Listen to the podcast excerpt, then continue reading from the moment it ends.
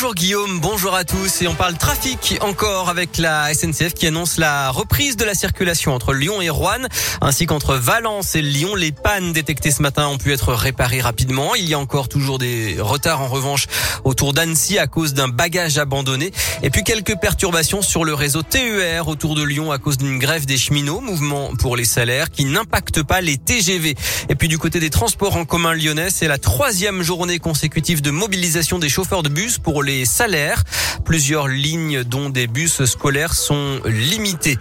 Dans l'actualité à Lyon, la lutte contre l'insécurité à la guillotière avec la mobilisation de 80 policiers hier soir place Gabriel Péry, une opération d'envergure qui a permis d'interpeller 8 personnes en situation irrégulière et deux autres placés en garde à vue pour recel de vol et vente à la sauvette.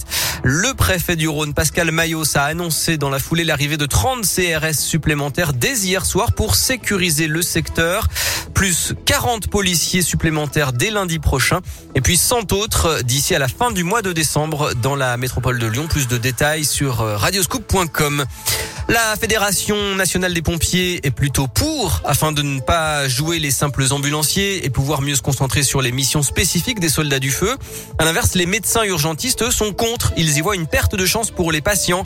Le Parlement a adopté hier une proposition de loi pour expérimenter le numéro d'appel d'urgence unique qui remplacera le 15, le 17 et le 18. Alors êtes-vous favorable à ce projet? C'est la question du jour sur radioscoop.com.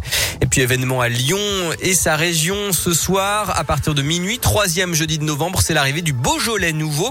Les festivités commencent d'ailleurs dès 23h à Beaujeu, la capitale historique du Beaujolais.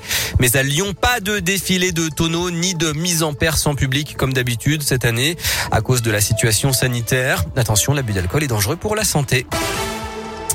Le sport et le basket. D'abord, ce résultat pour l'Asvel en Euroleague. Une défaite contre le Real Madrid hier soir à l'Astrobal, 87 à 74. Prochain match dès vendredi, à nouveau à domicile. Un choc contre Barcelone cette fois. En football, l'OL féminin affronte le Bayern Munich en phase de poule de la Ligue des Champions à 21h. Et puis le capitaine de l'OL, Léo Dubois, s'est blessé hier soir à la cuisse alors qu'il était titulaire avec l'équipe de France lors de la victoire 2-0 en Finlande. Il sera donc euh, absent plusieurs semaines et notamment dès dimanche pour le choc face à l'Olympique de Marseille en championnat. Enfin, on savait qu'il serait à Lyon le 17 juin 2022, mais on, on ignorait encore dans quel cadre ou dans quelle salle. Ça y est, on a la réponse depuis hier matin. Stromae sera ah sur la scène du stade de Gerland dans le cadre d'un tout nouveau festival dont la programmation vient d'être dévoilée, le festival Inversion Fest.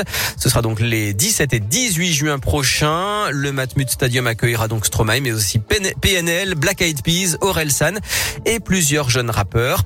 Christophe Sabot, le président d'Olympia Productions, qui organise la manifestation, revient sur la programmation. Ce que nous avons essayé de faire, c'était au moins croiser trois générations. Avec Boys, avec Siké ou avec, euh, avec un PNL, on peut avoir des jeunes gens, mais en même temps, on peut avoir une génération plus c'est-à-dire euh, du 25-40, et euh, des gens qui aiment Black Eyed Peas et qui aiment Stromae on peut aussi avoir des parents qui amènent leurs ados. Et ça, c'est une chose qui est importante parce que le stade permet justement d'accueillir une certaine catégorie de personnes qui sera sur la pelouse et une autre catégorie qui va être assise dans le confort et la sécurité d'un stade. Voilà, près de 35 000 personnes vont pouvoir être accueillies chaque soir. Les places seront mises en vente euh, dès vendredi et l'intégralité du programme sera dévoilée d'ici le 15 décembre.